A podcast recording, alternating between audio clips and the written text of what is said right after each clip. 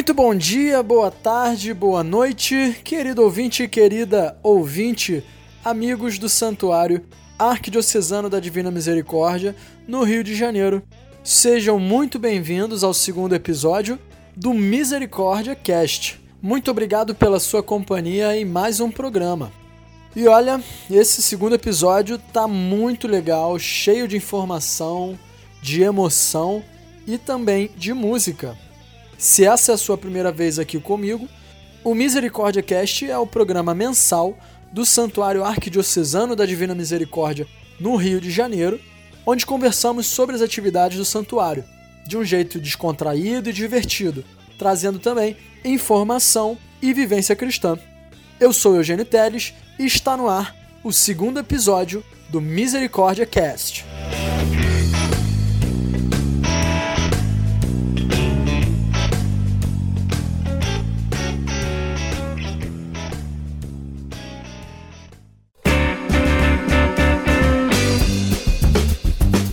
Você pode participar com a gente dos nossos programas enviando sua mensagem para o e-mail pascom@santuariodamisericórdia.rj.org.br ou também enviando uma mensagem de áudio através do aplicativo do Facebook no seu smartphone para a nossa fanpage facebook.com/barra Santuário da Misericórdia. Acesse a página, clique em enviar mensagem depois no botãozinho de microfone para gravar o seu áudio. Pronto, molezinha. Participa com a gente, compartilhe o Misericórdia Cast com seus familiares, com seus amigos e vamos fazer todos juntos um programa bem bacana. Quero deixar aqui, em nome da Pastoral da Comunicação do Santuário, nosso muito obrigado a todos os amigos que enviaram suas mensagens para gente. A Mariá, do Ministério de Música do Santuário, e na verdade todo o pessoal do Ministério de Música, né? Várias pessoas mandaram sua mensagem, então muito obrigado a vocês. A Maria falou que é uma iniciativa muito legal. Karine, minha irmãzinha, falou também que é bem, achou bem legal, informativo. Suzana, Darlan, Leite Fabi, o Rodolfo, o Sidney Felizardo, a Aline Curti, Icleia, João Lucas, a Dona Celeste, a Maria Helena Silva e a Silvana Aparecida, todos vocês que deram a sua força, a sua mensagem de incentivo, parabenizando o nosso programa. A gente aqui agradece a participação de vocês, agradece o tempo que vocês ouviram o nosso programa. E é isso aí. Vamos continuar participando para a gente tornar o nosso programa cada vez melhor.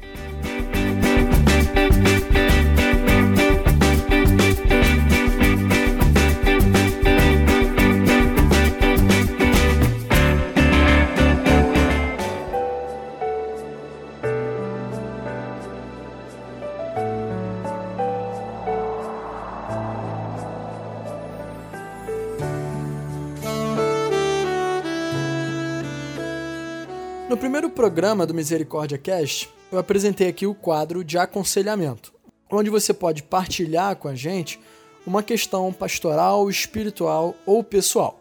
Mas também pode compartilhar o seu testemunho, especialmente relacionados a experiências com Jesus misericordioso. E olha, temos aqui uma história linda para inaugurar esse quadro. Quem compartilha sua história com a gente é a dona Aldenira, que vai contar como sua oração e fé em Jesus misericordioso operou um milagre na vida do seu filho, o Fernando.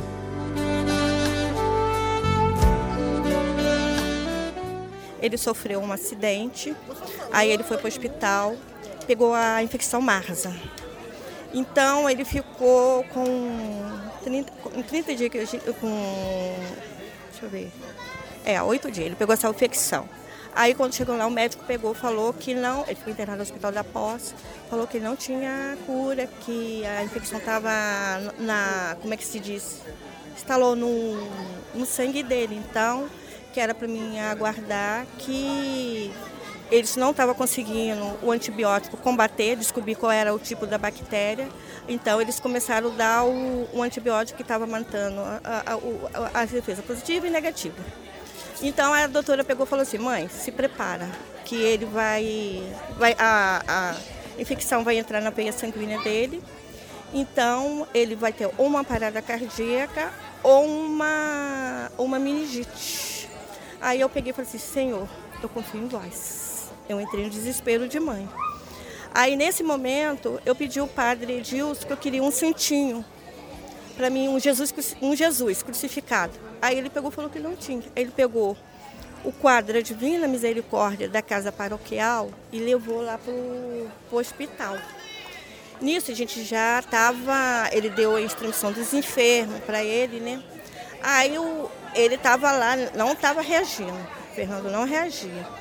Aí eu beliscava nele e não reagia. Aí quando cheguei, eu todo dia botei assim, que eu estava no isolamento, eu botava o, o quadro de frente para a cama dele e pedia: Jesus, eu confio em vós. Que aquele quadro de frente na cama, lá no isolamento, aquele chorando sozinho. Aí um dia eu peguei, belisquei nele, para ele ter uma reação. Aí ele só fez assim: Ai, mãe. Eu falei assim: Nando, lê o que está escrito aqui. Ele, assim, devagarinho, apagadinho, começou a dizer: Jesus, eu confio em vós. Daquele momento, ele começou a reagir, aí ter reação. Aí o médico começou a descobrir qual era o tipo da bactéria. Aí eu consegui ele, a transferência dele sair ali daquele hospital que não tinha recurso, por Souza Guiar. Dali a gente conseguimos por Marcílio Dia, ele conseguiu ir para hiperbárico, que eu não tinha conhecimento com ninguém, mas Jesus arrumou o meio da gente conseguir um, um medicamento, o, o, ele fazer o tratamento na hiperbárica. Era para ele ficar oito dias. Fiquei oito meses. Ele ficou oito meses internado no hospital Souza Guiar. Mas esses oito meses que a gente saímos, ele saiu cura, curado. Fizemos tratamento fora. Mas a graça de Deus, que, ele, que o médico dizia que ele não tinha, através da Divina Misericórdia, eu consegui. E o padre me deu um, um, um, livro da Divina Misericórdia, pequenininho.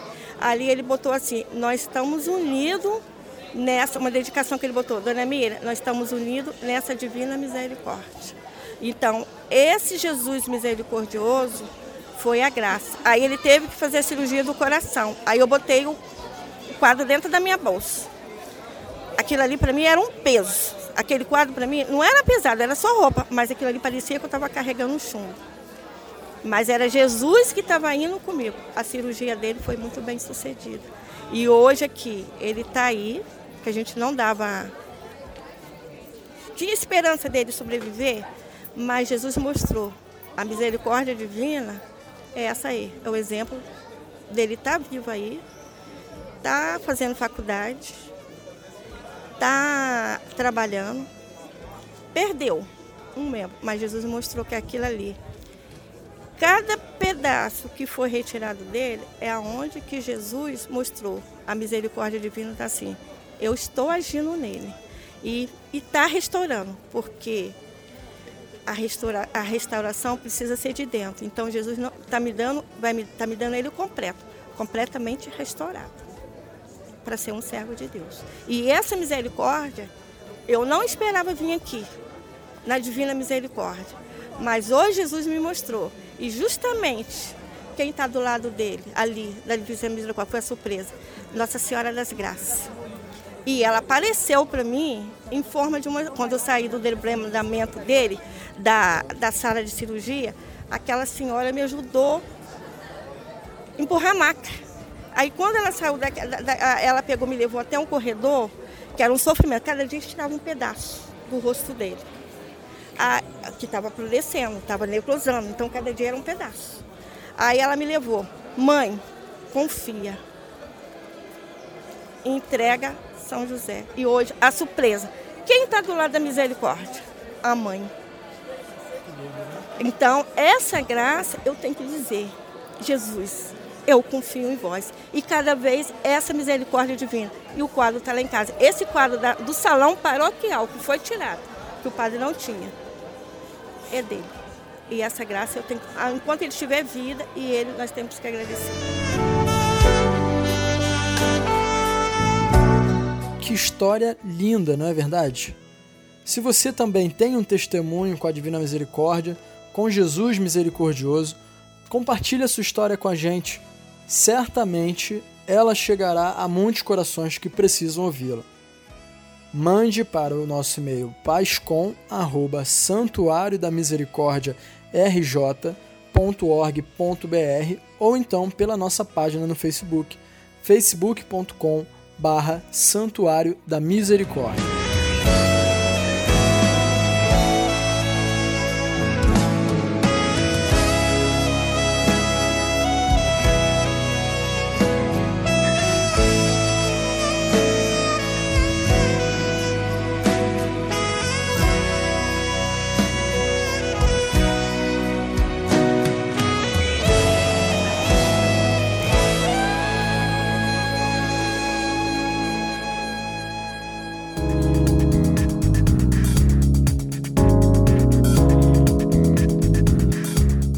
Olha, o mês de setembro bombou no santuário. Já começamos bem o mês com o Festival Palotino da Canção no dia 7, feriado, um evento onde todas as paróquias palotinas do Rio de Janeiro se reúnem para apresentar canções inéditas sobre um tema dado em cada ano. E em 2016 não poderia ser outro tema que não fosse a misericórdia. Afinal de contas, estamos no Ano Santo da Misericórdia. E para o evento, o tema era misericórdia na espiritualidade de São Vicente Palotti. Lembrando que o Santuário da Divina Misericórdia é administrado pela Sociedade do Apostolado Católico, a sociedade fundada por São Vicente Palotti. Também por ocasião do Ano Santo, o festival, que a cada ano é realizado em uma paróquia palotina diferente dentro do estado do Rio de Janeiro, esse ano foi realizado no Santuário da Divina Misericórdia, sob a coordenação do padre Gilmar Simplício Sack, que deixou uma mensagem aqui pra gente. O Festival Palotino foi, além de uma vivência palotina, uma experiência muito boa é, de trabalho em comunidade, trabalho em grupo e ver também a confraternização né, dos, das bandas, das pessoas envolvidas com música católica e, e um universo assim muito é muito vocacional, muito vocacional, porque falou tanto né, da vocação sacerdotal como a vocação religiosa das irmãs, com a presença das irmãs do preciosíssimo sangue, as irmãs também palotinas, e também o EVN, que é um encontro de vocacional de namorados, que fala também desse amadurecimento e dessa descoberta do matrimônio.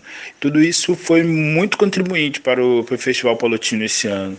Sem falar na harmonia, né, nas tendas, a alegria do povo, as fotos, tudo isso acho que me, me emocionou muito né, de ver essa união, essa garra das pessoas e também de ver assim como somos capazes, né, como igreja católica, de nos reunirmos, de, de fazermos coisas assim grandes, né, para Deus e reunir tantos jovens, né?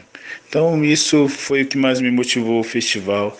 Sim, toda a estrutura é muito trabalhosa, mas digo sempre que vale a pena. Também se não tiver nenhum esforço, que seria. Né? Então é sempre as coisas mais trabalhosas, eu digo que o fruto é maior. Então eu vi depois no final de tudo isso, é uma gratificação muito grande pela resposta do povo, pela alegria do povo e também todos aqueles que trabalharam, que falaram tão bem.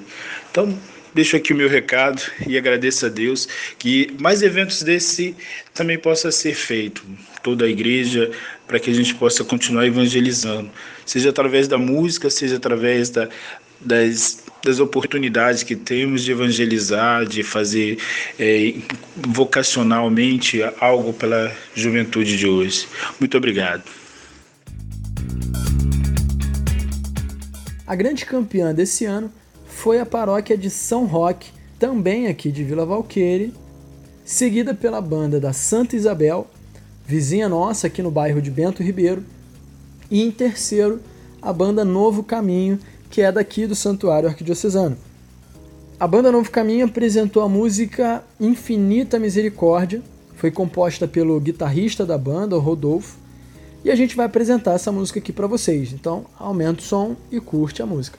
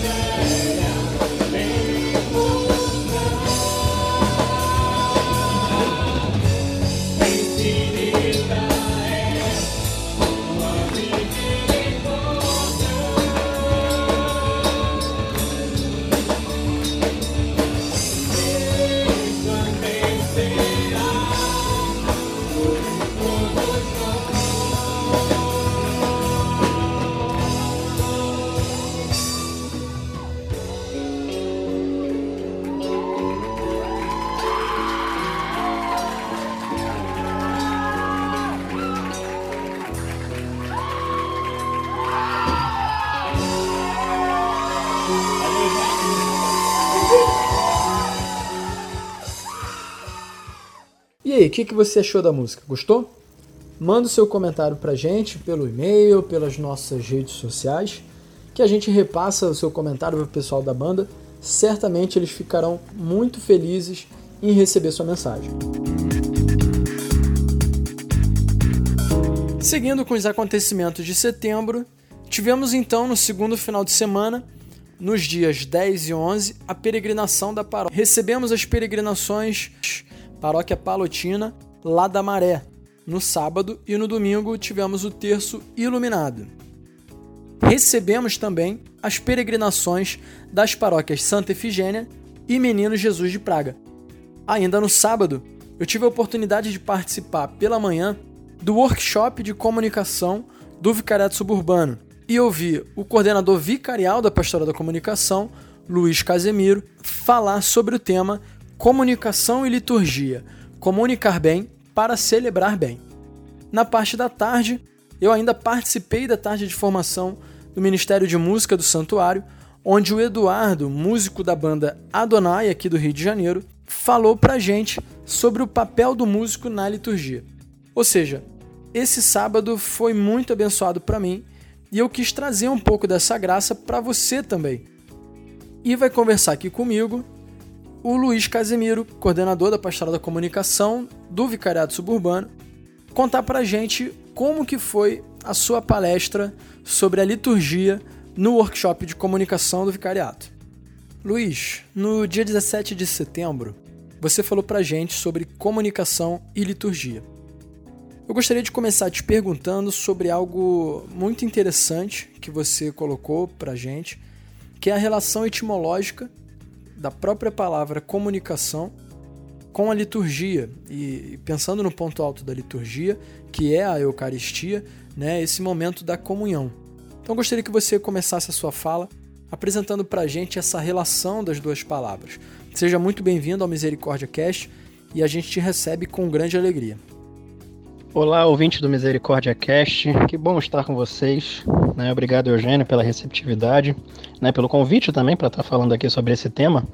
Né? É, é um tema muito rico e, e, enfim, como eu falei lá naquele dia, né, no dia 17, né, no nosso no nosso workshop de comunicação, que o tema era comunicação e liturgia, a gente não consegue explorar né, toda a riqueza da liturgia num único encontro, mas naquela oportunidade deu para para os ouvintes, né, é, é, para aqueles que estavam lá, saborearem um pouco dessa relação entre comunicação né, e, e liturgia. E como eu estava dizendo naquele dia, né, eu estava explicando para é, é, aqueles que lá estavam, que é uma relação muito forte etimológica, né, como você disse, entre é, essas duas dimensões.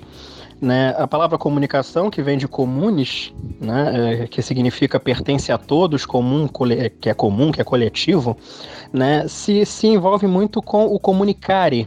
Né? E a palavra comunicare né, significa o pôr em comum, repartir alguma coisa com alguém, partilhar, comungar. E também uma relação muito forte com a palavra comunicatio, né, que é a ação de pôr em comum, de repartir, dividir com alguém. Partilhar significa também comunhão. Né? Então nós temos aí essas três palavras, né? o comunis, que é realmente a origem da palavra da comunicação, o comunicare e o comunicatio, né? que significam também comungar e comunhão. Então na etimologia da palavra nós temos uma relação muito forte né, entre a comunicação e a comunhão. E a gente pode ver isso muito claramente também quando nós nos debruçamos sobre as orações eucarísticas. Né? Só a título de exemplo, por exemplo, a oração eucarística 1 tem uma parte, né, é, que são os comunicados especiais para cada é, tempo que a igreja está é, é, é, celebrando, né? tem uma parte que fala em comunicação com toda a igreja, aqui estamos para celebrar o dia santo em que a Virgem Maria deu a luz ao Salvador. Por exemplo, esse é, é, é o comunicativo né, que é propício para o tempo do Natal. Né? Essa palavra em, em comunhão com toda a igreja o, o, original dela em latim é comunicantes, né? É que, que guarda uma relação muito forte com a palavra comunicação. Quer dizer, esse em comunhão em to, com toda a igreja, né? Vira o comunicantes no original em latim. Também na oração eucarística 6, né? Que é a oração eucarística para as diversas circunstâncias, tanto a A, a B, a C e a D, todas elas, né? Tem um trecho que fala: E concedei que pela força do Espírito do vosso amor sejamos contados agora e por toda a eternidade entre os membros do vosso filho, cujo corpo e sangue comungamos. Esse comungamos no original em latim é comunicamos. Né? Então veja como é interessante essa, essa relação próxima entre a comunhão, né? É, é, é, que, que se está realizando ali na, na sagrada, na celebração eucarística, com a, a palavra comunicação. Né? É, é, é como se nós estivéssemos é, como se nós estivéssemos é, é dizendo que estar em comunhão né, significa que é o estar em comunicação. E, e é realmente isso, né? É, nós ali na celebração eucarística, nós estamos, ao nós estarmos em comunhão entre nós mesmos e com Deus, ali se faz a comunicação perfeita, né? É, é, ou comungamos, né? Também, é, é, o comungar é o estar em, em, comunicação e em perfeita, em perfeita comunicação e em perfeita comunhão. Quer dizer, é, essa origem etimológica próxima das palavras dá um sentido completamente novo e muito mais rico né? E abre para a gente outras é, possibilidades e outras visões, né? Da própria celebração eucarística, né? É, é, quando nós percebemos que o estar em comunhão é o estar também em perfeita comunicação entre nós, irmãos, ali enquanto Assembleia é reunida, mas principalmente com, com o nosso Senhor. Uma outra questão que você colocou para gente foi uma fala de São João Paulo II, né? Grande mistério a Eucaristia mistério que, antes de tudo, deve ser bem celebrado. O tema do nosso encontro lá foi comunicação e liturgia, comunicar bem para cele celebrar bem. Para quem é importante celebrar bem, Luiz? Eu fiz essa pergunta justamente aos, aos que lá estavam, né? Eu perguntei é, por que, que é importante né, é, é, se celebrar bem a Eucaristia, porque é importante se o cuidado, a organização, o zelo, principalmente né, o zelo com, com, com a Sagrada Eucaristia, com o, o Sagrado Sacrifício, né, é, porque é importante esse zelo com a liturgia? É para Deus? Né? É, algumas pessoas responderam, né? Não, é porque é bom para agradar a Deus, né? É, mas eu falei, mas Deus precisa? Né? Essa, essa é a grande pergunta, né? Deus precisa do, do, do desse nosso sacrifício? É claro que é agradável aos olhos de Deus que, que nós estejamos ali. Mas Deus não precisa dessa, desse nosso sacrifício, né? Deus é Deus. Ele não precisa né, é, é de nós. Né? É agradável a Ele que nós estejamos ali louvando, porque Ele nos deu né, é, tudo que somos e tudo que, que temos. Né? Mas é, é importante celebrar bem a Eucaristia para nós mesmos né? É, porque é, o maior efeito que, que, que, celebrar a Santa Eucaristia tem é para nós mesmos, é para, para o nosso crescimento espiritual, né? É, é, e aí eu falava justamente para, para eles, e que é uma, uma, uma, reflexão que o próprio Papa João Paulo II fazia, lá em 2005, quando ele escreveu a carta apostólica Mana Nobis Condomini, né, que na tradução em latim significa Fica Conosco Senhor, né, é, essa carta é, de 2005, ela foi para poder né, a intenção do Papa João Paulo II, né, hoje São João Paulo II, era nos introduzir no ano da Eucaristia, né, e, e ele falava justamente isso, que é importante celebrar bem a Eucaristia, porque para muitas pessoas, aquele momento, né, o momento da, da missa, né, em particular no domingo, era o único momento para muito, muitas pessoas ter o contato com a, a sua espiritualidade, ter o contato com Deus, com o Senhor para muitas pessoas, só aquele momento era um momento de oração daquela pessoa. Né? Muitas vezes esse momento se dá uma vez por semana, aos domingos.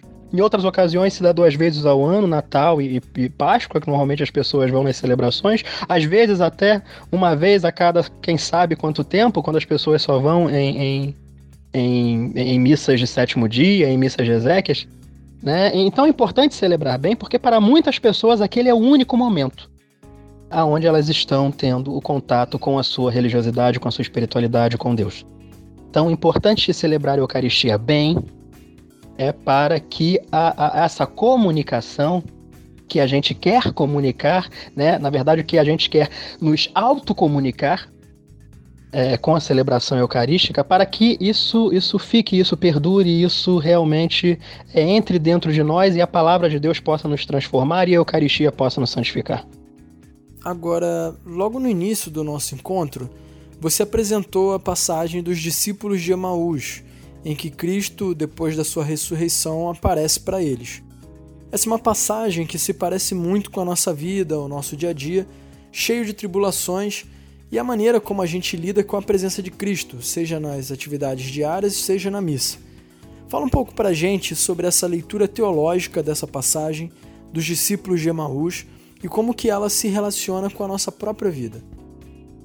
Olha, Eugênio, vou dizer para você, é, é, antes de, de, de, entrar realmente no, é, é, nesse tema que você me solicitou, que é essa pergunta, eu queria dar, dar um testemunho pessoal né, é, sobre a, a, minha conversão. Porque, claro, eu sempre fui de família cristã católica, né? Fui batizado ainda criança, frequentei a catequese, fiz minha primeira comunhão com oito anos, né? Fiz a, a a minha catequese de, de iniciação cristã de adultos, né, para crisma e tal. E comecei a participar da pastoral da liturgia, tudo bem. Quer dizer, eu estava catequizado, né? É, mas é, o mundo se abriu para mim, é, enquanto a minha religião, para eu ter realmente profundo conhecimento do que é a Igreja Católica e, e as portas da, da, do conhecimento do que é a religião católica se abriu para mim com essa carta apostólica que eu citei para você antes, do Papa João Paulo II, do ano de 2005, a Mana Nobis Condomini. Porque justamente nesse ano da Eucaristia, nós tivemos aqui no Rio de Janeiro também a nossa missão popular do ano, do ano de 2005. Né? Eu participei dessa missão popular e, e enfim, eh, fiz a leitura da, da Nobis Condomini e, e, o que o Papa João Paulo II falava ali naquela, naquela carta me tocou muito. E eu acho que a minha conversão definitiva se deu ali, né? É, naquele momento eu falei: é, isso é, é, a igreja, eu, eu, não saio mais daqui. Porque é, é, é, muito rico. E eu não vou contar os detalhes da, da carta, porque eu, eu, gostaria que todos os ouvintes pudessem lê-la. É uma carta pequenininha, né? Você não demora mais de um ou dois dias para lê-la completamente. Mas é de uma riqueza tão grande, né? E, e, e o ano da Eucaristia tinha justamente como é, tema evangélico a passagem dos discípulos de Emaús. Né? E aí eu entro na, na sua pergunta, porque Veja como é interessante a passagem dos discípulos de Emaús, né? É, três dias após a, a morte de, de, Jesus, esses dois discípulos estavam a caminho de Emaús, né? Que era uma cidade distante de Jerusalém. Então, quer dizer, eles estavam se afastando da comunidade, né? E de repente, e eles estavam tristes, né? Claro, porque o seu mestre havia acabado de, de morrer crucificado né? E eles esperavam que esse mestre restaurasse o reino de Israel, elevasse novamente a, a grandeza né, de Israel do, do tempo de, dos reis Davi e Salomão. Era o que o povo de, de Israel esperava, mas a proposta de Jesus era outra. Né? E, e, eles estavam tristes porque o seu mestre havia morrido, aqueles em quem eles acreditavam, né? E eles estavam desanimados, e desanimados, né? Como a própria etimologia da palavra diz, né? Eles estavam sem ânimo, sem alma. E de repente aparece um caminhante. E eles não reconheceram esse caminhante. Por que, que eles não reconheceram esse caminhante? Porque eles. por causa da tristeza, né? É, por causa da desesperança em que eles se encontravam. Né? Eles não reconheceram esse caminhante que era Jesus. Né? E, e, e eles estavam reclamando. O caminhante pergunta para eles: é, o que é que vocês né, é, estão a falar pelo caminho? E você não sabe o que aconteceu? Jesus de Nazaré, que era um homem grande, né, em palavras e ações, né? Os nossos sumos sacerdotes o crucificaram, nós achávamos que ele iria restaurar o reino de Israel. E reclamando, né? Estavam reclamando da vida, como muitas vezes nós também estamos. Né? E Jesus fala para eles: Mas como vocês são é, é, tardos né, na inteligência, né? Quer dizer, chamou eles de burros. Como vocês são burros para não, não, compreender o que os profetas falavam a respeito desse Jesus de Nazaré? E pouco a pouco Jesus vai explicando para, para esses discípulos que estavam se afastando da comunidade, né, estavam indo no sentido oposto. É, ele começa a explicar todas as, as referências a ele mesmo desde o Antigo Testamento, né, passando por Moisés e pelos profetas. Né, e os, os discípulos vão começando a se animar, vão começando a ganhar ânimo, ganhar alma de novo. Né? E, e, e, a conversa é muito boa, né? O papo é muito bom. E quando chega, é, quando eles chegam na, na, na entrada de, de Emaús, que é a cidade para onde eles estavam indo, e o caminhante, que era Jesus, estava como fez para que, que se fosse para outro lugar, eles falaram: não. Você está conversando conosco aqui, agora você fica, porque aqui a gente quer saber como é que termina essa história. O papo tá muito bom, então você vai ficar conosco. Né? E Jesus fica com eles, né? E é justamente esse o, o, o título da carta apostólica do Papa João Paulo II, Mano Nobis Condomini, né? Que foi exatamente o que os discípulos falaram para o Senhor que eles ainda não haviam reconhecido. Fica conosco, Senhor. Já é tarde, né? E o dia já, já vai caindo. Né? E Jesus fica com eles, né? E, e, e ceia com eles, né? Entra na cidade e, e, faz a ceia com eles. E Jesus repete os mesmos gestos né, que realizou na última ceia, né, há um pouco mais de três dias atrás na vida desses discípulos. E eles reconhecem o Senhor ao partir do pão. Né? E Jesus desaparece ali naquele momento, porque eles haviam recuperado a sua fé. E eles voltam correndo para de volta à comunidade né, é, para comunicar aquilo que havia acontecido com eles, né, para estar em comunhão com os outros novamente. Né? Então veja como, como é, é a nossa relação também né, com a religiosidade, com a nossa espiritualidade. E também é, é, você percebe na, na, na, passagem de discípulos de Emaús a estrutura da Santa Missa. Né? Muitas vezes nós chegamos desanimados, mas com, com o passar da, da, celebração, nós vamos ouvindo as leituras, né, as palavras vão se revelando para a gente, Deus vai falando conosco através das palavras, né, através da Sagrada Escritura, através da homilia do sacerdote, através das preces da comunidade também, e aí nós ingressamos no momento eucarístico, onde nós reconhecemos Deus até o ponto em que nós, quando o sacerdote eleva né, o cálice com a patena, com a, o corpo e sangue de Cristo já consagrados, né, nós é, entoamos: Senhor, eu não sou digno de que entreis em minha morada, mas dizei uma só palavra é, e serei salvo. Ali naquele momento nós reconhecemos o Senhor e partimos para ser um com Ele, para estarmos em comunicação perfeita com Deus. Né? E a partir daí sair para comunicar aos outros irmãos a grandeza dessa, desse encontro. Se nós não estamos né, hoje né, é, falhando às vezes né, nas, é, nessa nossa evangelização, de fazer com que as pessoas realmente saiam das nossas celebrações motivadas a comunicar ao outro, alguma coisa estamos cometendo de errado e é aí que nós precisamos transformar realmente as nossas celebrações eucarísticas. E, e, e é o que eu digo, né, celebrar bem né, comunicar bem para celebrar bem, para que os outros também se sintam motivados a comunicar a outros, né, que o nosso Deus é maravilhoso. Luiz, só para ficar bem claro para quem está nos ouvindo, Fala pausadamente, por gentileza, o nome da carta do Papa João Paulo para gente. O nome da carta é Mane Nobiscum Domini, que significa Fica conosco, Senhor.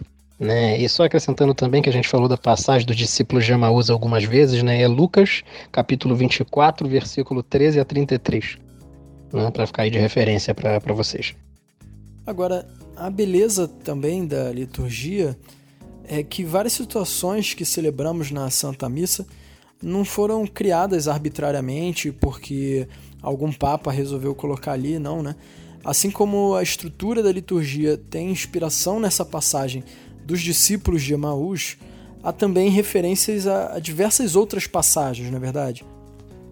Claro, e, e, não só na, na, na, na Sagrada Escritura, mas também muita da antiga tradição também da igreja, né? É, é, se a gente pega, por exemplo, o Senhor tem piedade, Cristo piedade, Senhor piedade, né? É uma tradição antiquíssima também, né? né do, dos antigos fiéis da, da igreja primitiva. E, e, e, se a gente for na, na, na, origem da palavra, né, vem do grego, Kyrie eleison, Christi eleison, Kyrie eleison, né, é grego, não é latim, né, muita gente acha que é latim, mas é grego, que vem da antiga tradição da igreja. O glória mesmo, que, que provém do, do, do Oriente, né? É, é antigo, um hino antiquíssimo também, que foi sendo aos poucos introduzido na, na, na Santa Missa. O santo, né, que tem sua origem bíblica, a primeira parte dele lá em Isaías, a segunda né, no Evangelho de Mateus, né, enfim, tantas outras partes, quer dizer, tanto na, dessa, com referência à Sagrada Escritura, como também né, com referência na antiga tradição da igreja. E, e me permita fazer uma, uma referência a, a um documento muito antigo da igreja chamado Apologia de São Justino. São Justino ele viveu antes do, do ano de 150 depois de Cristo e foi um dos primeiros que, que se tem conhecimento que, que escreveu, né, documentou, né, como eram realizadas as, a, as reuniões, né, dos, dos fiéis, dos fiéis apóstolos, né, como eram realizadas as celebrações, né, é, nos primeiros séculos. É, cito: né? São Justino fala o seguinte: é, no dia do sol, como é chamado, reúnem-se num mesmo lugar os habitantes, quer das cidades, quer dos campos. Quer dizer, aqui ele já faz referência de que o dia do encontro das comunidades era no domingo, né, o dia do sol. Né? É, outra parte ele fala o seguinte: Leem-se na medida em que o tempo permite, ora os comentários dos apóstolos, ora os escritos dos profetas. Olha aí a, a liturgia da palavra, né? É, é já vemos que na igreja primitiva o fazia também. Continua. Depois, quando o leitor terminou, o, o que preside toma a palavra para aconselhar e exortar a imitação de tão sublimes ensinamentos. Olha a homilia aí sendo citada por São Justino. E fala o seguinte ainda: A seguir, pomos-nos todos de pé e elevamos as nossas preces por nós mesmos e por todos os outros, onde quer que estejam, a fim de sermos considerados justos por nossa vida e por nossas ações e fiéis aos mandamentos, para assim obtermos a salvação eterna. Olha aí as preces da comunidade. Continua. Quando as orações terminam, saudamos-nos uns aos outros com um ósculo. Quer dizer, o ósculo, na verdade, era o beijo, o cumprimento, né? né? O é, que, que significa isso? Que na antiga tradição da igreja, o abraço da paz, na verdade, era após as preces da comunidade. Né? É, hoje, por, por por comodidade, né, por questões pastorais, nós colocamos esse abraço da paz né, nos ritos da comunhão após a liturgia eucarística. Mas veja que na, na igreja primitiva, o abraço da paz era dado antes de nós ingressarmos na, na, na liturgia eucarística.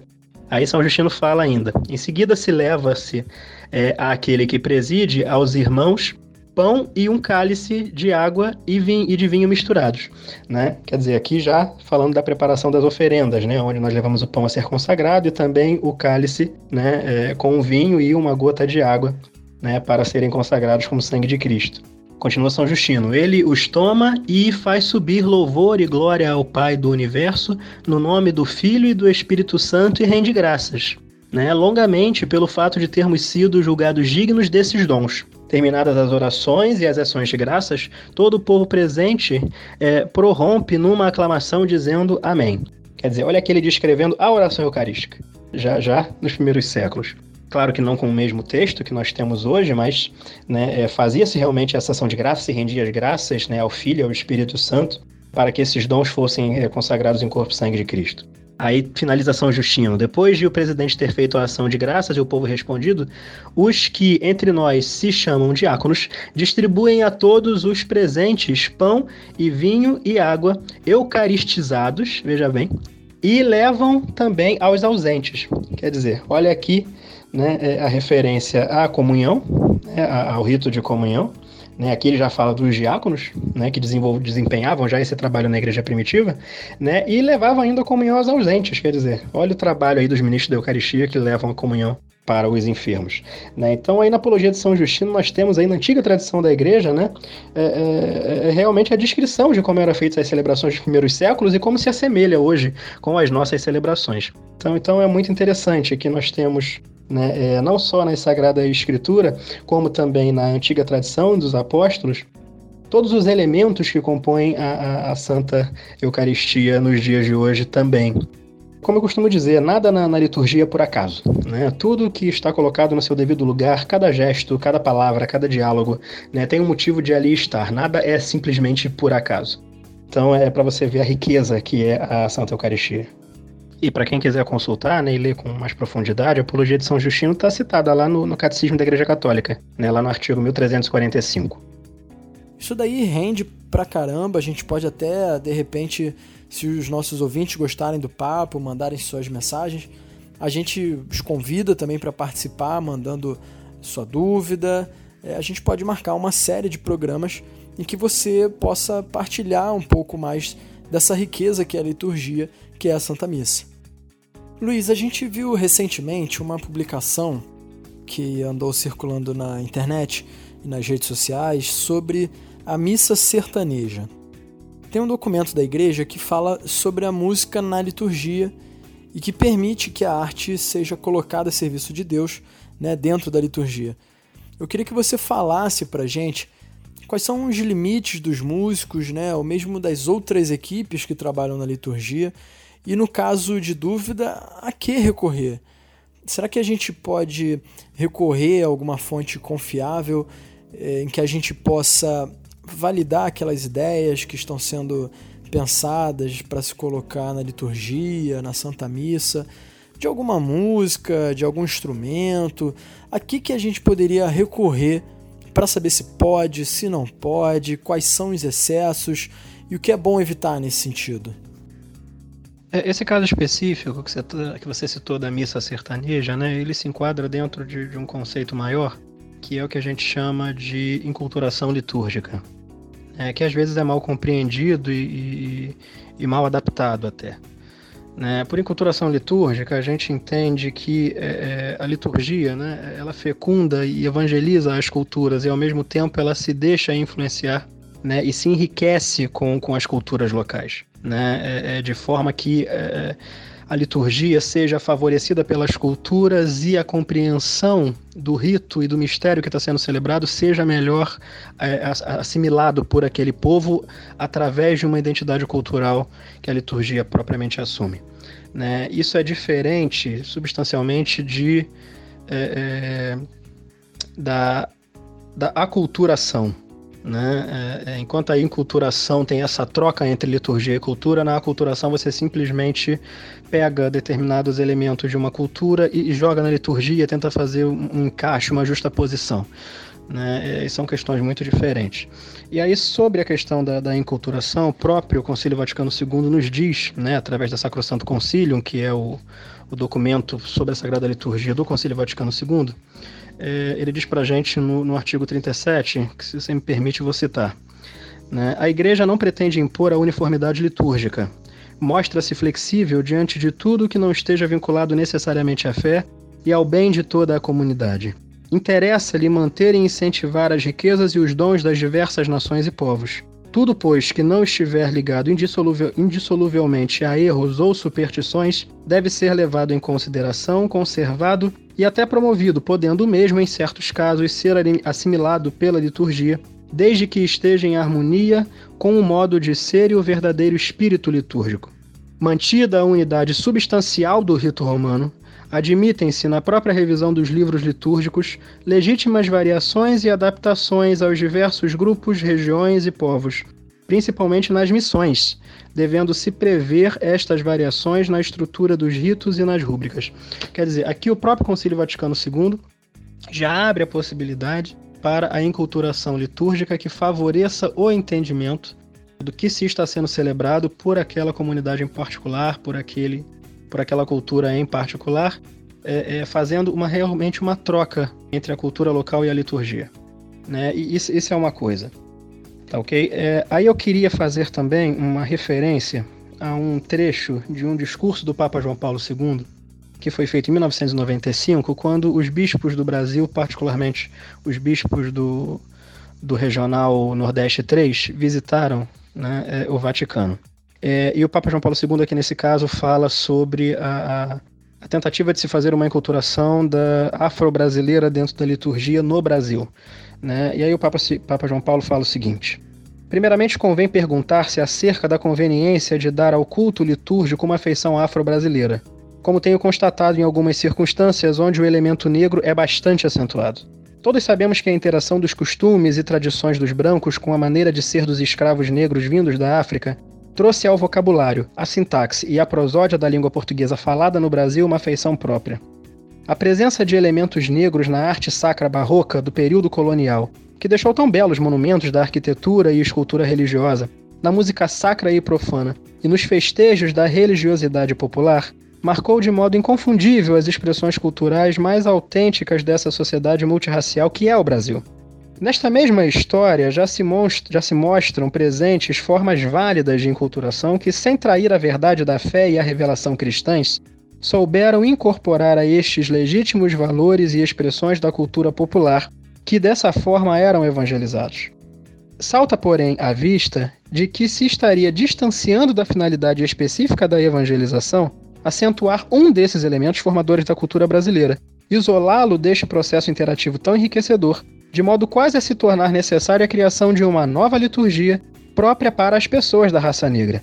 Mais ainda, quando se pretende dar a um tal rito litúrgico uma apresentação externa e uma estruturação, tanto nas vestes como na linguagem, no canto, nas cerimônias e objetos litúrgicos, que acabam por assumir elementos provindo dos assim chamados culto afro-brasileiros, sem a rigorosa aplicação de um discernimento sério e profundo acerca da sua compatibilidade com a verdade revelada por Jesus Cristo.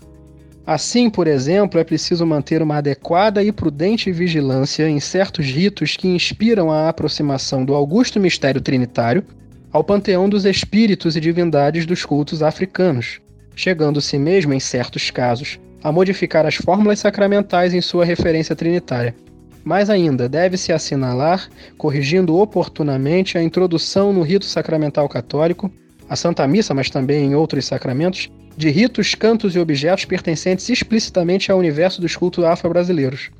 Faz-se necessária e urgente uma corajosa vigilância dos bispos para a solerte e imediata correção de tais excessos sempre que eles se manifestem.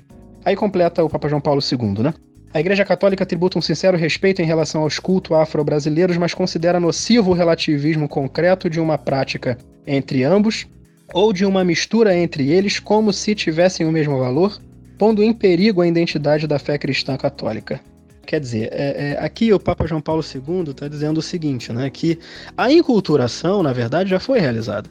Né? É, é, o Brasil é um país multicultural e multiétnico que durante 500 anos de história, né, um pouco mais de 516 anos de história, né, apesar dessa carta ter sido escrita em 1995, né, é, é, essa inculturação, de certa forma, é, é já foi é, realizada e, e, já foi construída. Né? E ressaltar um único elemento, como no caso de uma missa afro, por exemplo, né, seria exagerar, né, no sentido de favorecer essa inculturação. Porque, é, é, na verdade, qual, qual, é a identidade que está sendo né, colocada numa, numa missa afro, por exemplo, né? É, é, é, uma identidade que já foge um pouco do padrão do que é a cultura brasileira, que tem elementos sim afros, mas, mas se desenvolveu para uma outra forma que, que se distancia de uma cultura legitimamente africana. E que muitas vezes essa, essa troca que, que é o que a gente chama de sincretismo religioso, né, no, no popular, pode acabar danificando, né, a, plena compreensão do que realmente a gente está celebrando, que é o mistério trinitário, né, a salvação vinda de Jesus Cristo. Né? Então tem que se tomar um cuidado muito grande quando se, se, quer fazer uma enculturação de determinados regionalismos, como é o caso né, é, da missa sertaneja, né, do que a gente chama de missa sertaneja. O que me parece a missa sertaneja é mais uma aculturação do que propriamente uma inculturação. O que, que eu quero dizer com isso? Né? Que você pega elementos da cultura sertaneja e coloca dentro da liturgia. Né? É, e muito isso é feito a partir do, do próprio canto litúrgico. Né? E sobre isso, né, você pediu que eu, que eu colocasse algumas, algumas referências. Eu acho que a CNBB tem né, um hall de referências muito rico em relação a, a isso. Né? Se a gente for lá na, no site da CNBB, lá na aba de publicações, a gente tem uma, uma série de, de documentos né, tem a pasta sobre a liturgia, a música litúrgica, a, parte, a pasta sobre música litúrgica, onde ali, hino, é, hino, inário litúrgico também, onde ali nós temos alguns documentos interessantes que podem guiar né, é, é, a atuação dos músicos em relação a essa aproximação das culturas locais. Então a gente tem que tratar isso com, com certo cuidado, porque a gente não pode perder né, essa identidade do, do rito romano, mas é, é a troca né, da cultura sempre é bem-vinda, contanto que não hajam exageros que fogem até do que se pretende é, é, realizar com, com, com o que a gente chama de enculturação. Perfeito, Luiz. Muitas das vezes, né, essas iniciativas são de boa fé, bem intencionadas para privilegiar uma determinada comunidade que tem sua cultura própria, seus próprios hábitos e costumes, e acabam querendo incorporar na liturgia elementos que fazem parte do cotidiano dessas pessoas, né? mas acabam caindo né, no, no risco de desvirtuar a atenção daquilo que é o essencial, que é o sacrifício né, do nosso Senhor Jesus Cristo. O ápice da liturgia é a Eucaristia. E a inserção desses elementos, né, essa aculturação, acaba tirando o foco do que é o principal na liturgia.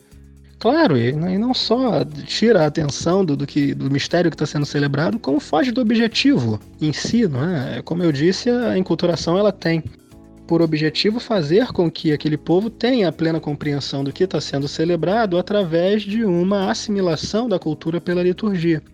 E é da minha compreensão, e também parece ser da compreensão do Papa João Paulo II através desse discurso de 1995, que essa enculturação no caso brasileiro já foi realizada que nesses anos todos de história de catolicismo no Brasil, nós já construímos uma, uma inculturação da, da, da liturgia, principalmente nos anos que, que, após o Concílio Vaticano II no Brasil, nós já conseguimos fazer uma, uma adaptação né, da liturgia em relação à nossa própria cultura, né? E a CNBB é responsável por isso, porque todo o missal romano brasileiro hoje tem, tem aprovação, é, é, conduzido pela CNBB, né, as rúbricas, né, e tem aprovação do Vaticano.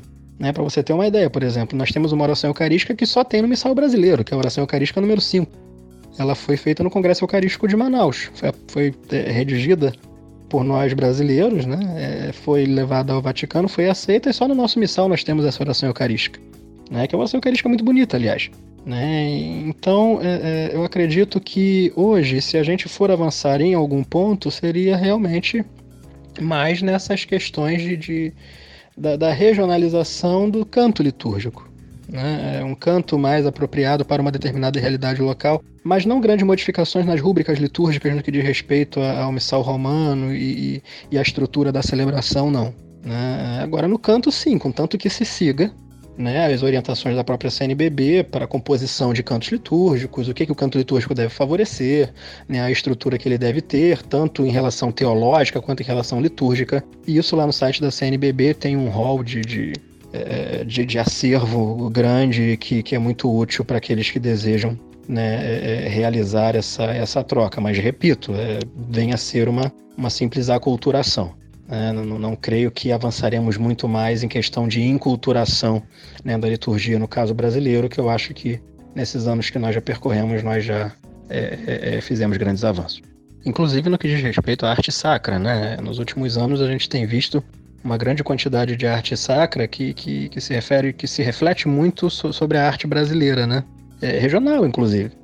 Né? É, é, a próprio, é pensar na Basílica de Aparecida, por exemplo, que tem uma, uma, uma, questão de enculturação muito forte da arte brasileira. Né? Então nós já avançamos muito nesse, nesse processo, em especial também na, na arte sacra. Temos construído igrejas e até objetos litúrgicos né? que, que trazem um pouco da, da da, da realidade cultural brasileira. Então eu acredito que avançamos bastante nesses pontos. Luiz, muito obrigado pelos seus esclarecimentos, pela sua participação no nosso programa, né, por partilhar com a gente tudo que você já pôde aprender na sua caminhada de cristão. Né? A gente deixa aqui um grande abraço também para a sua paróquia, para Nossa Senhora do Rosário de Pompeia, em Anchieta, e pedir aqui suas últimas palavras para se despedir do nosso programa, mandar um abraço para os nossos ouvintes. Aproveitando esse momento, né, lembrar também a você que está ouvindo, se de repente quiser fazer alguma pergunta sobre as questões que o Luiz colocou para a gente, pode participar, enviar para os nossos canais, para o nosso e-mail, para nossas redes sociais. E quem sabe, né, Luiz, você possa fazer uma nova participação aqui com a gente para responder essas questões. Luiz, muito obrigado. Foi um prazer tê-lo no Misericórdia Cast. É isso, o prazer foi inteiramente meu, né? É, é, estar com, com vocês aqui do Santuário da Divina Misericórdia é sempre uma alegria, um prazer muito grande, né? E um amigo como Eugênio sempre convidando, né? Fica melhor ainda, né? Obrigado pela participação, né? Pelo tempo que vocês ficaram me ouvindo. Desculpe se eu me prolonguei demais em algumas respostas, mas eu acredito que tenha dado para esclarecer algumas coisas. E como o Eugênio disse, se tiver alguma dúvida, eu volto aqui para a gente poder é, tentar solucioná-las e encontrar né, as melhores respostas. Obrigado pelo, pelo convite. Até breve.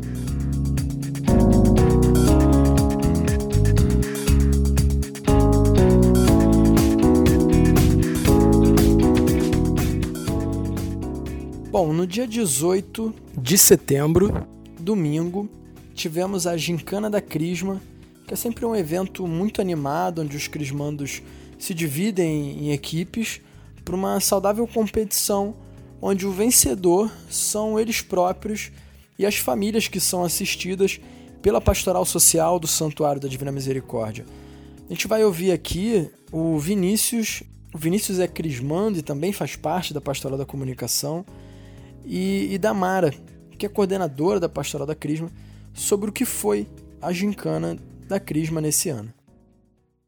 Oi, meu nome é Vinícius, é, eu, eu faço Crisma no Santuário da Divina Misericórdia já vão, já vão fazer um ano, se eu não me engano, a gente já está para receber o sacramento agora no finalzinho do ano.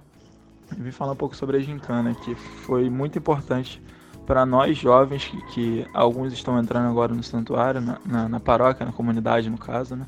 para saber da, da no, do nosso santuário, da nossa igreja, na qual a gente faz parte, que não é apenas levar o evangelho e também servir a sociedade e a comunidade que, precisa dessa ajuda. Foi muito importante para a gente, quanto jovens, a focar nisso, a, a entender o significado de uma obra social, a entender o significado de diversas coisas que a igreja traz para a gente, que às vezes a gente não entende. E a gincana foi muito, muito boa para unir os, os jovens. É, eu acho que a gente vai sair dali com amizades fortes para a vida inteira.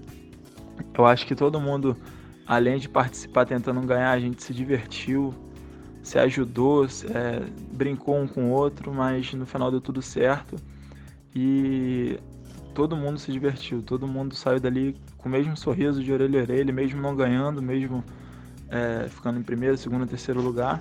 Mas o que importava ali era a diversão e a finalidade de arrecadar os alimentos. A gente foi nas casas, fomos é, ali no entorno do Valqueire, algumas pessoas arrecadaram com os familiares. Então foi, foi muito legal para a gente participar e ver que o pessoal de fora também gostou. E muita gente parabenizou pela, pela ação, parabenizou pelo, pelo, pelo dia em si, que foi muito animado. A gente sai dali mais amigos do que a gente já, já, já era, já entrou. E acho que é só. Valeu, um abraço. Oi, meu nome é Mara, eu sou da Pastoral da Crisma.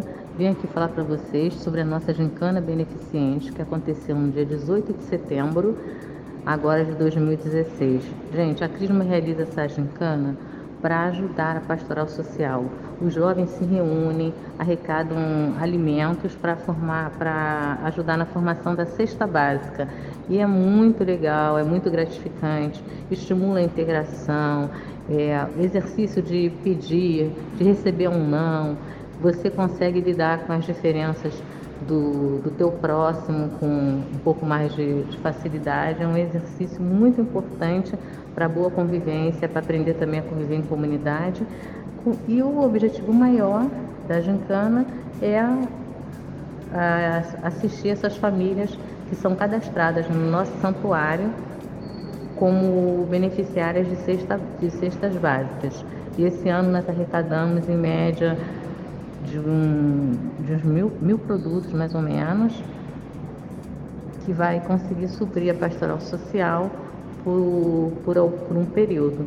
Com isso, a gente também quer também incentivar a comunidade para ter esse gesto concreto que é doar os alimentos para formar a cesta básica. É só procurar as pessoas da, da pastoral social e fazer sua contribuição mensal, assim como a Crisma fez a parte dela em setembro com esse pequeno gesto. Um beijo, valeu!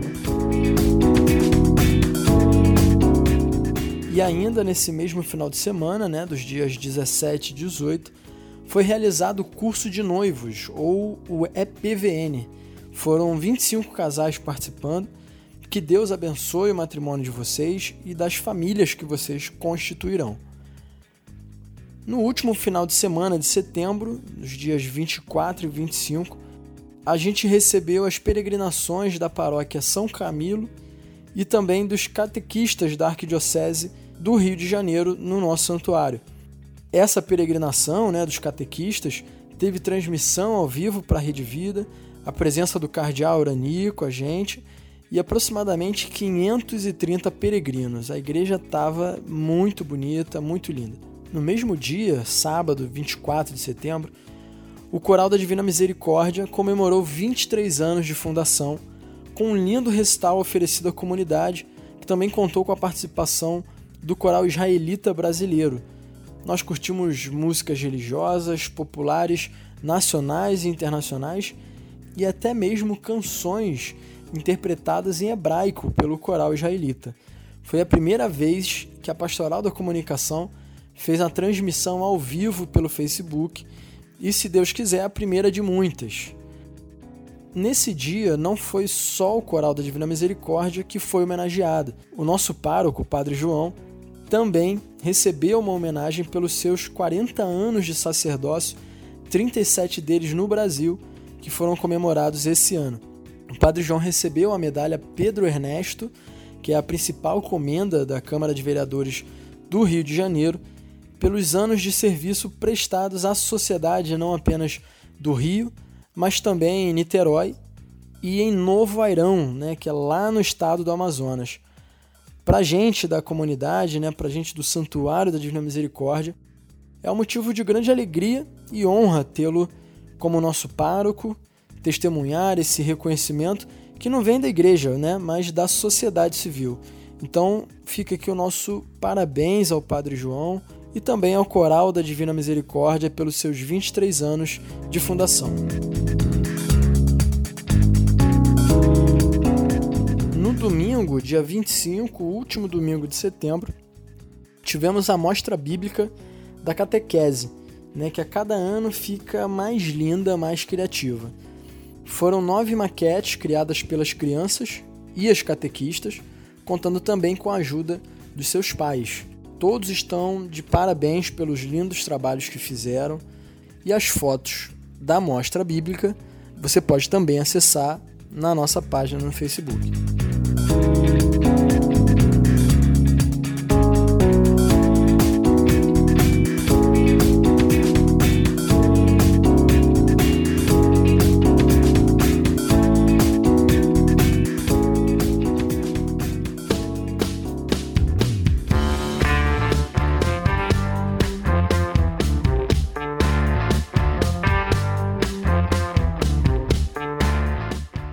Falar agora dos eventos que acontecerão nesse mês de outubro. Né? No, final, no primeiro final de semana, no dia, no dia 1 mesmo de outubro, a gente iniciou o ciclo de palestras da PASCOM, né? da Pastoral da Comunicação, e foi uma primeira oficina de Excel para trabalho. O Arthur, que é jovem da nossa comunidade, participa há muitos anos, compartilhou seus conhecimentos com a, com a turma sobre essa ferramenta excelente para trabalho que é o Excel. E no próximo dia 8, sábado, teremos uma oficina de comunicação visual e no dia 15, jornalismo comunitário. Essas palestras acontecem no Centro Pastoral de 9 às 13 horas e você pode se inscrever pelo nosso site santuário da misericórdia rj.org.br barra palestras. Tá? As palestras têm uma taxa de inscrição simbólica de R$ reais que deverão ser pagas no dia.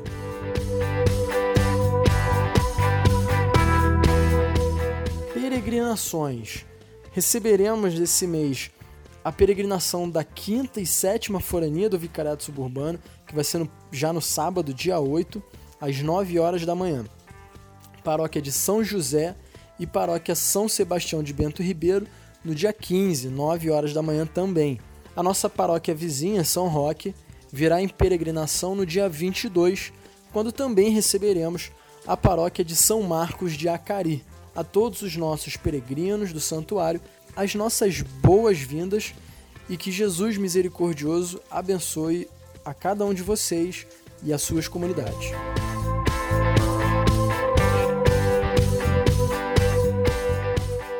No dia 8 de outubro, também haverá reunião para pais e padrinhos de batismo, das 14 às 18 horas. O batismo, o sacramento do batismo, será no dia 16 de outubro, às 11 horas.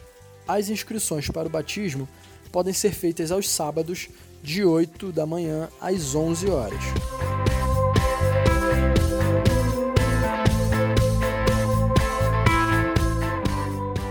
No dia 12, quarta-feira, feriado de Nossa Senhora Aparecida, padroeira do Brasil, teremos alvorada com queima de fogos às 6 horas da manhã na capela de Nossa Senhora Aparecida, na rua Urucuia, aqui em Vila Valqueire, com missa às 8 no santuário e procissão logo após a missa para a capela. Na capela será oferecido almoço pelo preço de 10 reais. No cardápio estrogonofe de carne e de frango, com direito a 5 cartelas de bingo. E também no dia 12, às 19 horas, teremos Santa Missa no santuário.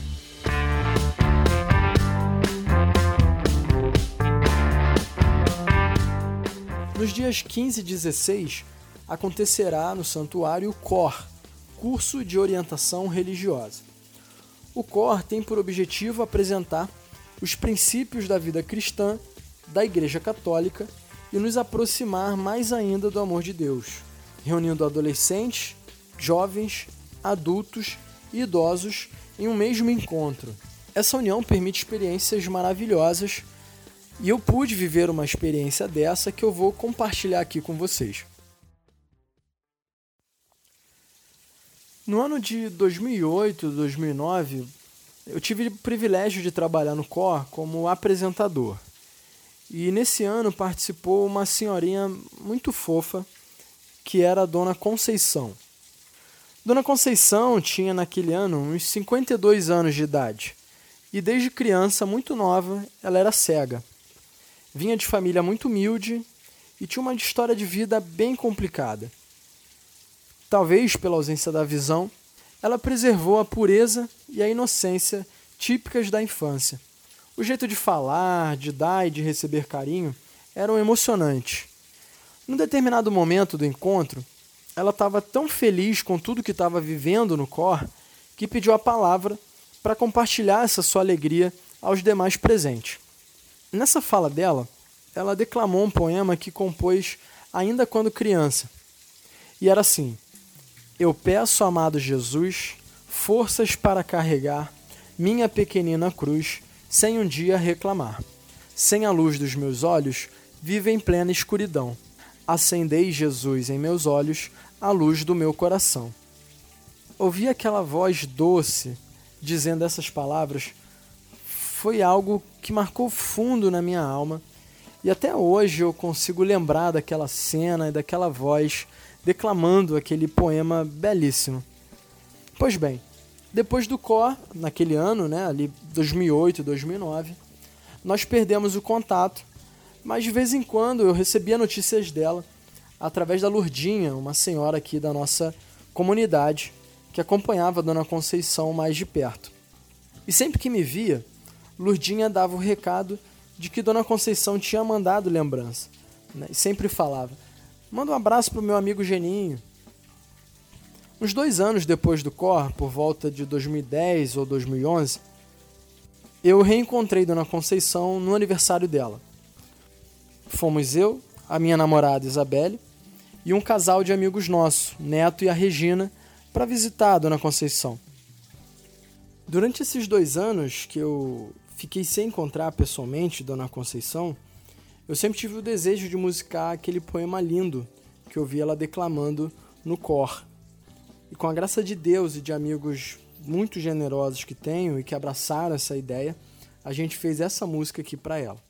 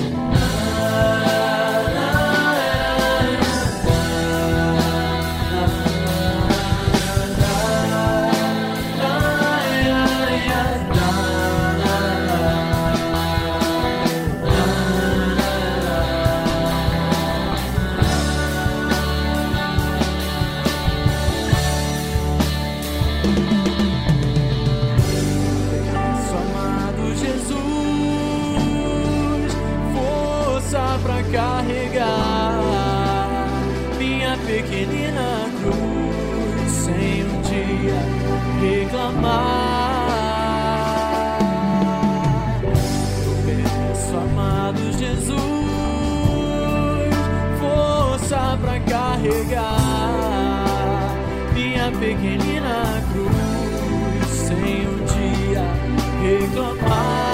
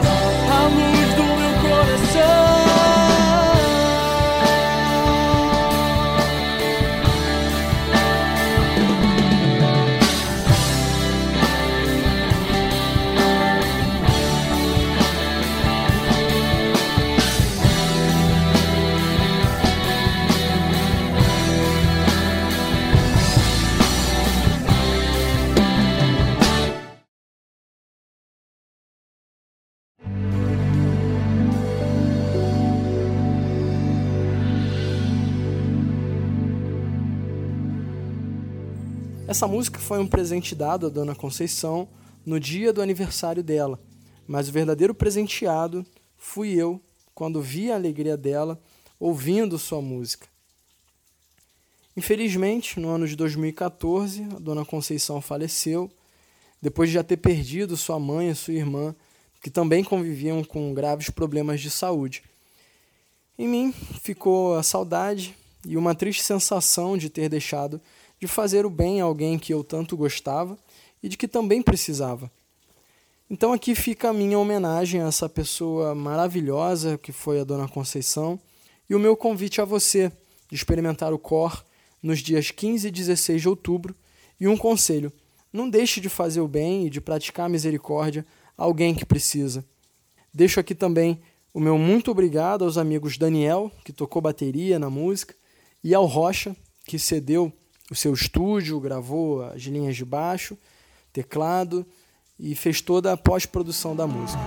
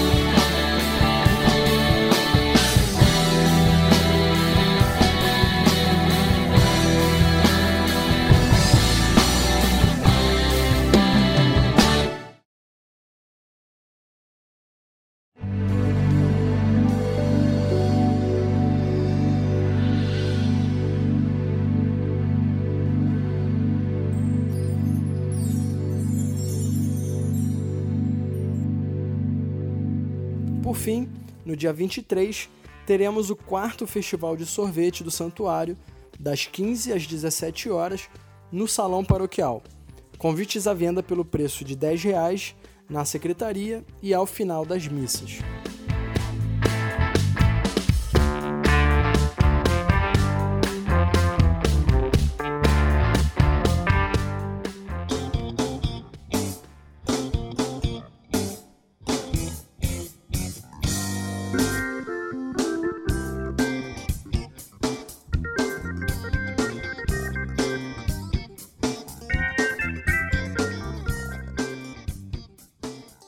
Hoje vamos conhecer o André, coordenador da comunidade Maranatá, no Santuário da Divina Misericórdia, e um pouco do trabalho desenvolvido na nossa comunidade.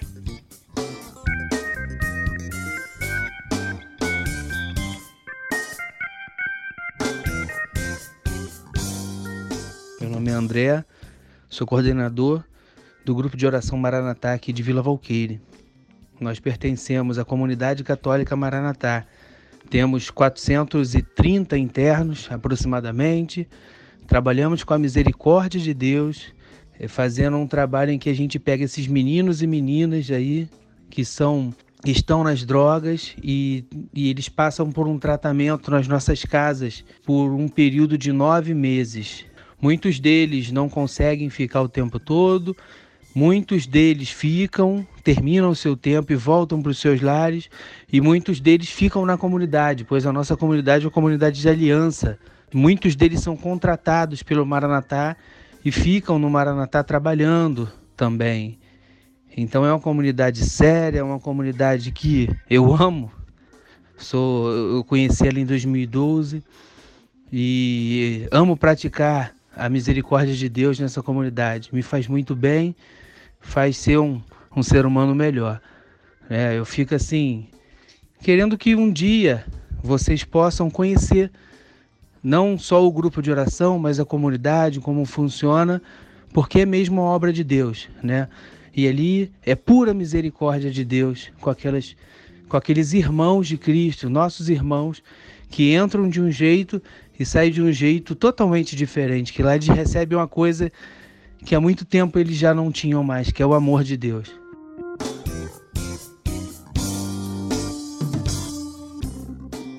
Nosso grupo de oração, Maranatá Vila Valqueire, funciona toda quinta-feira às 20 horas aqui no Santuário da Divina Misericórdia, na, na parte inferior ali. Toda primeira quinta-feira do mês é adoração. Quem quiser ajudar com alimentos, né? Porque lá vivemos da misericórdia de Deus mesmo, da providência de Deus. Quem quiser ajudar, é só estar tá trazendo aqui para mim, falando comigo aqui na Divina Misericórdia mesmo, que aí eu vou encaminhando para casa de Madureira. E, e principalmente, quem quiser conhecer a casa, fala comigo também, que a gente faz um. Eu vou junto com vocês lá, com quem quiser ir, para a gente estar tá indo junto lá conhecer esses meninos que vocês não vão se arrepender, tá? Foram eles que transformaram a minha vida. Eu também não tive problema com drogas, com essas drogas. E fui mudada, minha vida foi mudada.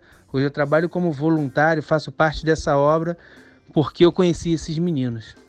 E a gente vai começar a obra agora aqui também da nossa casa aqui de Vila Valqueire, né? Que já tem o terreno lá, como eu já tinha dito, e a gente vai estar tá fazendo lá um, um grande salão onde vai ser o grupo de oração, que lá também vai ter grupo de oração. Vão ser quatro quartos, dois em cima, dois embaixo, todo com banheiro, uma cozinha que já está construída e um refeitório que está faltando. Aí eu falo assim para vocês, né? Quem puder ajudar com qualquer coisa de obra é bem-vindo. Areia, tinta, cimento, pedra, ferro, porque a gente vai gastar lá bastante. Vai fazer fundação, esses quatro quartos vão ficar dois embaixo, dois em cima, e vai ter que ter fundação e tal. E o resto, onde vai ser o grupo de oração, vai ser telha mesmo. Então a gente vai precisar de tudo. Quem quiser ir ver essa obra, né? O grupo que quiser, é só falar comigo que eu, que eu tô com a chave, eu levo vocês lá e a gente tá junto aí para para estar tá vivendo esse novo aí que é a casa de Vila Valqueire. Obrigado a todos.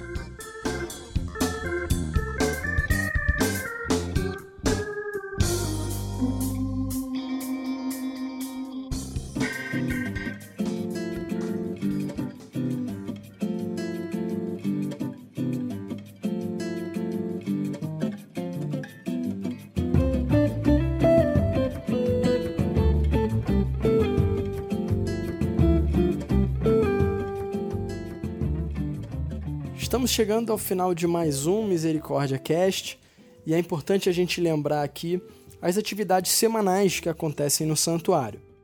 O horário de funcionamento da Secretaria Paroquial é de 8 às 18, de segunda a sexta, com exceção de terça-feira, quando não há expediente. No sábado, o expediente é de 8 da manhã ao meio-dia. Missas diárias, às 7 da manhã e às 7 da noite, 19 horas. Na terça-feira, há somente a missa da manhã, 7 horas. Na sexta-feira, não há missa das 19, mas às 15 horas, com oração do terço, transmitido ao vivo para a Rádio Catedral. No sábado, as missas são às 7 da manhã e às 18 horas. Domingo, missas às 7, 8h30, 10 horas e 19 horas. Confissões. Nossos padres estão sempre à disposição, antes das missas, para atender confissões. Você também pode marcar um horário na secretaria, pessoalmente ou pelo telefone 2453 3684. Terço Mariano é rezado sempre 30 minutos antes do, do início das missas. Terço da Misericórdia, rezado diariamente às 15 horas, sendo que na sexta-feira o terço é transmitido pela rádio Catedral, seguido de Santa Missa. Grupos de oração às quartas-feiras, 17h30 é o grupo Nossa Senhora de Guadalupe, e às 19h45 o grupo de oração Divina Misericórdia. Na quinta-feira, às 20 horas, o grupo de oração Maranatá.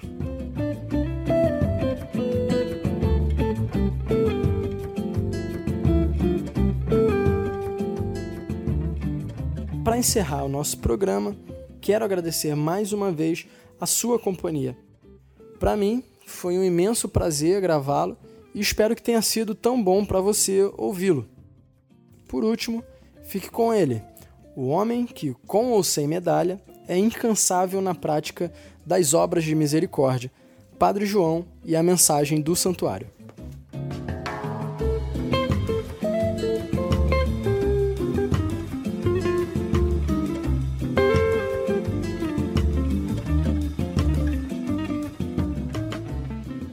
Como o dia 1 de outubro, com a comemoração de Santa Teresinha do Menino Jesus, entramos no mês que é mês da campanha missionária.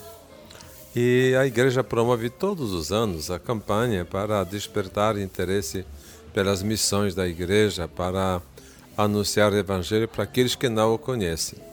E sabemos perfeitamente que esta é a missão de todos nós, não só de algumas pessoas. Quem não pode assumir a missão eh, pessoalmente, ele tem que assumir com as suas orações, com seu sacrifício ou seus doações, ou suas doações. E o trabalho é enorme. Esta missão é destinada principalmente para aqueles que não conhecem o Evangelho. Mas existe também outra missão para como aqueles que conheceram o Evangelho mas não conheceram profundamente e desistem do caminho. Também é uma missão que nós temos que realizar.